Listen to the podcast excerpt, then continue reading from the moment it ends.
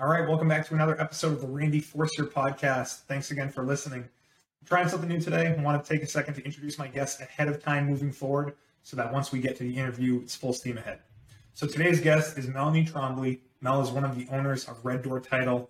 For those that understand my business, you'll know that it's very important for me to work with title companies that I trust and have a great working relationship with, and that's exactly what I have in Red Door Title.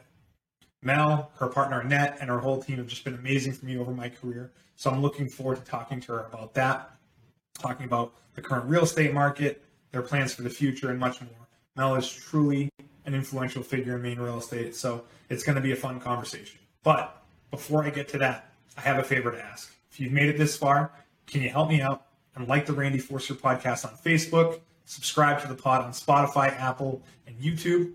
It would mean the world to me. So thanks again for listening. Hope you enjoy the show.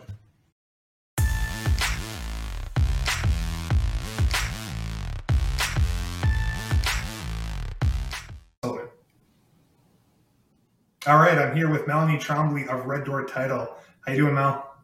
I'm doing well. How are you? I'm doing good. Thanks for coming on. So you are the owner of Red Door Title. Do settlement services, closings. Why don't you tell us a little bit about Red Door Title? Yeah, we've actually been around for 10 years. We opened 10 years ago. I opened with my business partner. We worked together at another title company prior to, and we really just wanted to focus on giving really great customer service. We wanted to be able to jump through hoops for people, go to their homes to do closings, do after hours closings, do six in the morning closings, do whatever they needed. So that's why we started Red Door Title. We, we didn't have that option really at the other place we were working, and we just felt there was a better way. So she and I have been in business for 10 years, and, and we started with two employees, and we now have about 65. yeah. And how many office locations? I know there's a bunch. We have 19. 19, 19. And, and probably about six or seven of them are fully staffed all the time. The rest are closing offices, just convenient places for people to go and close their their transaction. Now, where is your footprint exactly? Is it? We are in Maine and we are in New Hampshire and Massachusetts, and we can work with any property in those three states. Mm-hmm. So and close just about anywhere, right? I, we can. I feel like I've had closings way up north. We yeah. can, yes, and we can do DocuSign closings, and a lot has happened over the years to make it a little bit easier for the consumer when, you know, if they can't get into an office or if someone's in a nursing home or, or whatever. So that's that's been good too. How long have you been in the real estate industry for? I would say I started in banking and that was about 30 years ago. And mm-hmm. I was in banking for quite a few years, kind of did everything there. I started as a teller, ended up being a branch manager, did mortgage lending that's when I really got into real estate and I really liked it. And I got to the point where I went to work for a modular home dealer, of all things. And so I kind of learned that end of the business. Then I went to work for a title company and learned title. And during that time, I also got my real estate license. So obviously, I've been very interested in the industry for quite a long time, as I'm still in it. and I think that's when we first met when you were at a previous title company. Yeah. It's probably been 10 or 12 years since we've been working together, which is really cool. A lot of closings yeah. together. It was fun seeing you make that jump from the prior title company to opening up your own shop. Now, how, how big of a transition was that for you? Was that a big deal for you? A lot of moving um, parts? It, it was kind of scary. I'm not going to lie. You know, it was the first couple of years that I kept thinking, okay, we're going to make it. We're going to make it. We're going to make it. And then finally, one day I realized that we would make it and we were doing just fine. And we grew to be quite a large title company. Actually, it wasn't really the plan, it just kind of happened. Yep. Now, how would you equate your size to other title companies in Maine, New Hampshire? Is it one of the biggest ones? I think, yeah, I think I would say we're probably the biggest title company in Maine.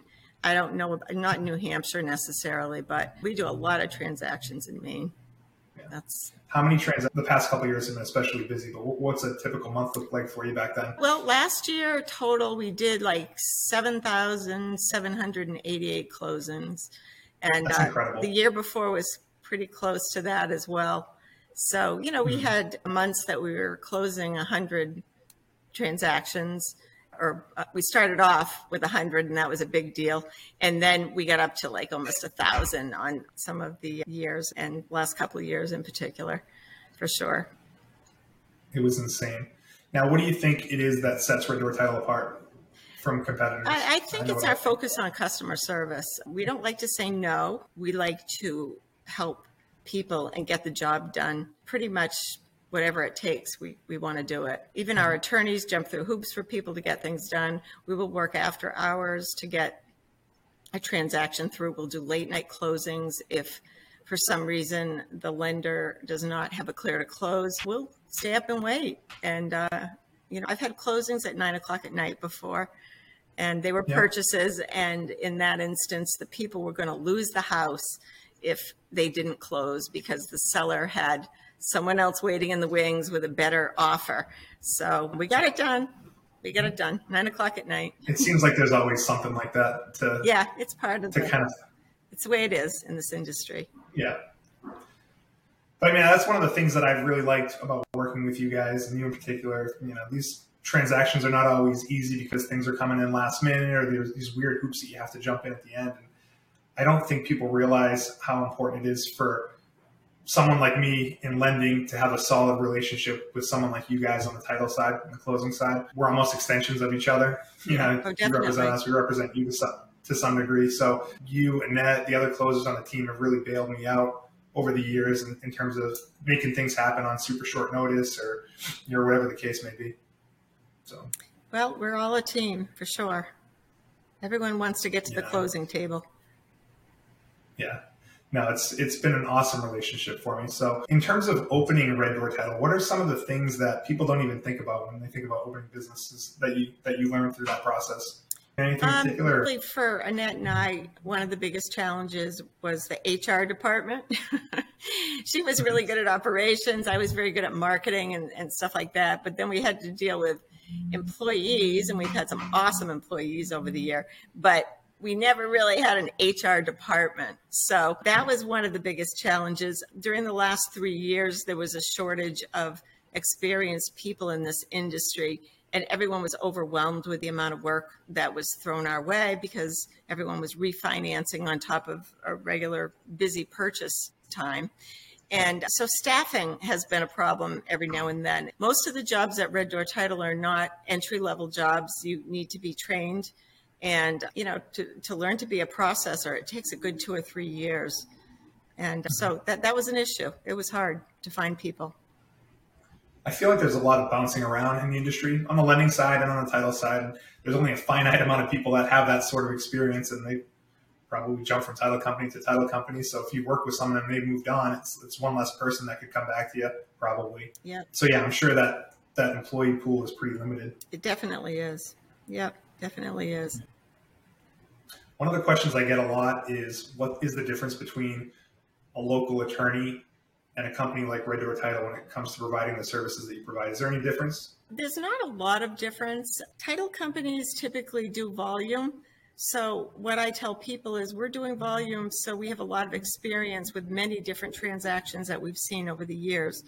Most attorneys do, um, diff- they practice different types of law. So, they might do residential, but they might also do divorce or estate planning or whatever. So they might not have as much experience in that area as as a title company would. However, in some instances, people might want to be represented by an attorney, which means the attorney would be watching out for their interests and they would actually be representing them. With a title company, when there's a lender involved, the title company actually represents the lender. And in yeah. essence, you're representing the buyer as well because their interests align. But sometimes we will have a transaction with a seller who has their own attorney. Yeah. And basically, their attorneys do what our attorneys do. We have five attorneys at Red Door Title, and they're willing to review purchase and sales agreements, anything yeah. that, any question that the buyer or the seller would have. So, so that's the main difference between the two. I think hmm. title companies are a little bit more flexible. Usually, most of them don't have strict nine to five, Monday through Friday. They're a little bit more flexible. So, so that's pretty I much agree. it. We do the same work. I agree, and that's what I try to tell people too, because there's definitely a perception for certain people that you know title companies don't even have attorneys on staff, and you guys obviously have five of them. So it really yep. comes down to a volume and level of experience thing. So We see that we see the same problems that attorneys see. When there's a title issue, there's a title issue, and our attorneys tackle it. And uh, so we, we do the same work, really, same thing. You also do own another business, right? I do. Yeah, my husband and I, Daddy's? my husband and I bought Big Daddy's ice cream three years ago. Funny thing, we signed the papers before the COVID thing came about, and that was in December, and then we closed in March, and that was when everything shut down. so for some reason, I was not nervous about it, and I, in hindsight, I don't know why, because even the seller was nervous. Like, are you going to go through with this? And, and we did, and it was great. We made it through. People were really excited because everything was shut down because of COVID. So by the time we opened Big Daddy's ice cream in May, people are like flocking over in their cars with lawn chairs out in the, the parking lot to get ice cream. And they were just really excited. That was like something normal for them that they hadn't been able Yeah. to experience for a while. So we have three yeah. locations for that, for Big Daddy's. Where's the third one? Also in Ogunquit on Shore Road. We just opened Okay. it this year. Yeah, along along with Oh, a nice. coffee shop called OGT Beanery. So yeah, we've been very busy. I have not been to that yet. I, I'm gonna have to check that out. Yeah, We're gonna have to have a have a coffee there at some point. yeah. No, it's a great. It's a fun thing. We're having fun with it. Now, when is when is Big Daddy's open? Is it open year round? Is it only open certain months of the year? We open the middle of April and we close Yeah. by the end of October, typically. If we have a lot of ice cream, So with left. COVID stuff, it really only set you back a little bit. Yeah, we didn't half. even really notice it. It was it was fine. I mean, the numbers were down a little bit, I think, in the beginning, but that was takeout ice cream. So that was something people were comfortable with rather than going into a restaurant and sitting down. They could take out ice cream. So it worked, you know, it, it, it was good. It gave us a, a good chance to kind of get our feet wet and learn the business without being under the gun too much, I guess, if it had been a normal year. Has there been a big learning curve in that business? No, no. We learned within a couple of weeks that the wonderful people we bought the business from, they they expected that they'd be hanging around all summer helping us, and two weeks into it, and we had it down, and they still are really great about helping us out because they live behind the the building in Wells, ah, so they they they jump right in anytime there's something that we need help with. It's great. Now, are there similar challenges in operating Big Daddy's as there are in operating Red Door Title? Is staffing the biggest issue, or is there a different set of problems? Or No, staffing like? is a problem across the board everywhere, I think. Pretty much at Red Door, we haven't had too many problems staffing. Definitely Big Daddy's, it's obviously a seasonal business. So all the kids, all the high school kids go back to school, all the college kids go back to school the middle of August. And then people are still around and they still want ice cream. And so we, we're short of help. So, so we love the ones that can work into the fall. And a lot of the kids work into the fall as well. But the kids that go back to college, they're usually going away. So yeah, similar things. so, do you piece it together with less staff, or are you spending more time in, in some of those other places yourself? Or how does that Um, we get by. Okay. I mean, the business is not as robust in the fall, especially during the week as it is in the summertime around here. Summertime is crazy. So, you know, a few fewer people. And, you know, sometimes there's a line. Sometimes people have to wait, but I think they're used to it at this point. Everywhere you go, there's a line. It's interesting because my wife and I met some friends for dinner in Ogunquit a couple weeks back, and I think we were there at like nine o'clock at night, and I was just shocked at how many people were there. Yeah. You know, on a Saturday night, just out and about that that downtown. It seemed like a really really happening place. Probably more so than any of the other coastal you know, Maine towns that I can think of or been been to lately. So definitely seems like quite a scene in the summertime over there. It is. And when, when it's warm out, people are just everywhere. And this year, I think people really wanted to get out coming out of mm-hmm. COVID and the comfort level is, is better. And every hotel in town's been booked pretty much all summer long. Has it been? Oh, that's good. Glad to hear. You know, I was talking to someone about kind of on court the other day, and they seemed to think that business was down there. It seemed like there was less people, or You know, I heard that from somebody else. I, w- I was surprised to hear that because Ogunquit, the, you know, business is definitely up without a doubt. well, good. Yeah, hopefully, it's still another another weird year coming out of things. Hopefully, by next year, it's even more back to normal, if not better. hmm You know, then by then you'll have opened up a third business. Actually, you already did open up a third business with the coffee shop, so maybe a fourth business. Yeah, we're going to slow down soon, I think. Do you have any advice for anyone that's thinking of starting a business? Anything that you learned that you'd be open to sharing? Well, do your homework, but I have to say that when we opened Big Daddy's, we jumped right into it. We did not give it any thought at all. And it was kind of an odd thing. It was very exciting from the very beginning, but it was nothing we had ever dreamt about doing or planned out or anything like that. I think if you're willing to work hard, you can do well in just about any business. Just do your homework, see if there's a market for it, and then work hard, and you'll get somewhere. Yeah, definitely. Thanks for sharing that. Thank you. Now, one of the last things I wanted to talk to you to kind of shift back to the real estate world before we wrap up is just kind of your thoughts on what the market's been like this year. I know it's a, been a little bit of a different year for me and for a lot of people in our business, and I assume for you guys too. But what's this year been like in 2022? It's it's been really kind of a more normal year, if if you want mm-hmm. to know. Normal in comparison to like maybe four years ago. The last three years have not been normal. It's been great, but it's mm-hmm. been a lot more than usual for sure. And, you know, refinances have kind of dried up a little bit. We still get a few every now and then. So we're probably working, doing like half the transactions that we, we did last year at this time. So it, it's normal. It's, it's what it was before COVID, before all that happened.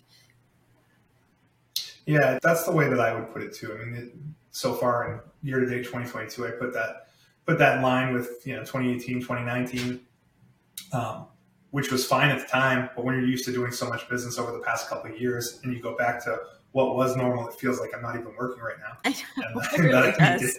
have a part time job. It's it's a really strange feeling because you establish all these efficiencies in the way you do things, so you can handle that work level, and then just goes away and gets cut in half to a more more manageable number. And next thing you know, I'm starting podcasts and starting Instacart with my daughter and all these things, and you know, it's it's nice to feel like you have plenty of time. Yeah, it has been kind of a nice change. I, would like business to pick up again a little bit, though. I'm ready. yeah. Yeah, for sure. Do you get any indication from people that you talk to, realtors that you do business with, that things are going to be improving, or everyone's kind of just sitting tight, trying to figure out what's going to happen next? I think people just aren't sure what's going to happen. There's certainly enough buyers out there. There's plenty of buyers, and even though the rates are higher, I think they still want to buy. The, the biggest problem is there aren't enough listings for the people to buy. I think I think that's our biggest issue right now it seems like it was going that direction for a while the past couple years. Supply has been an issue, and if anything, it's gotten worse mm-hmm. um, because even less people feel comfortable enough to sell because they're not sure what they're going to do, and it kind of creates this self fulfilling you know, prophecy of, of no inventory. I don't know when that turns around. Rates are still into the low sixes. You know, it's a it's a far cry from what it was at this time last year when we were still in the, in the threes. But like you said, I think people would still buy houses if the rates were at 10 there's that much demand.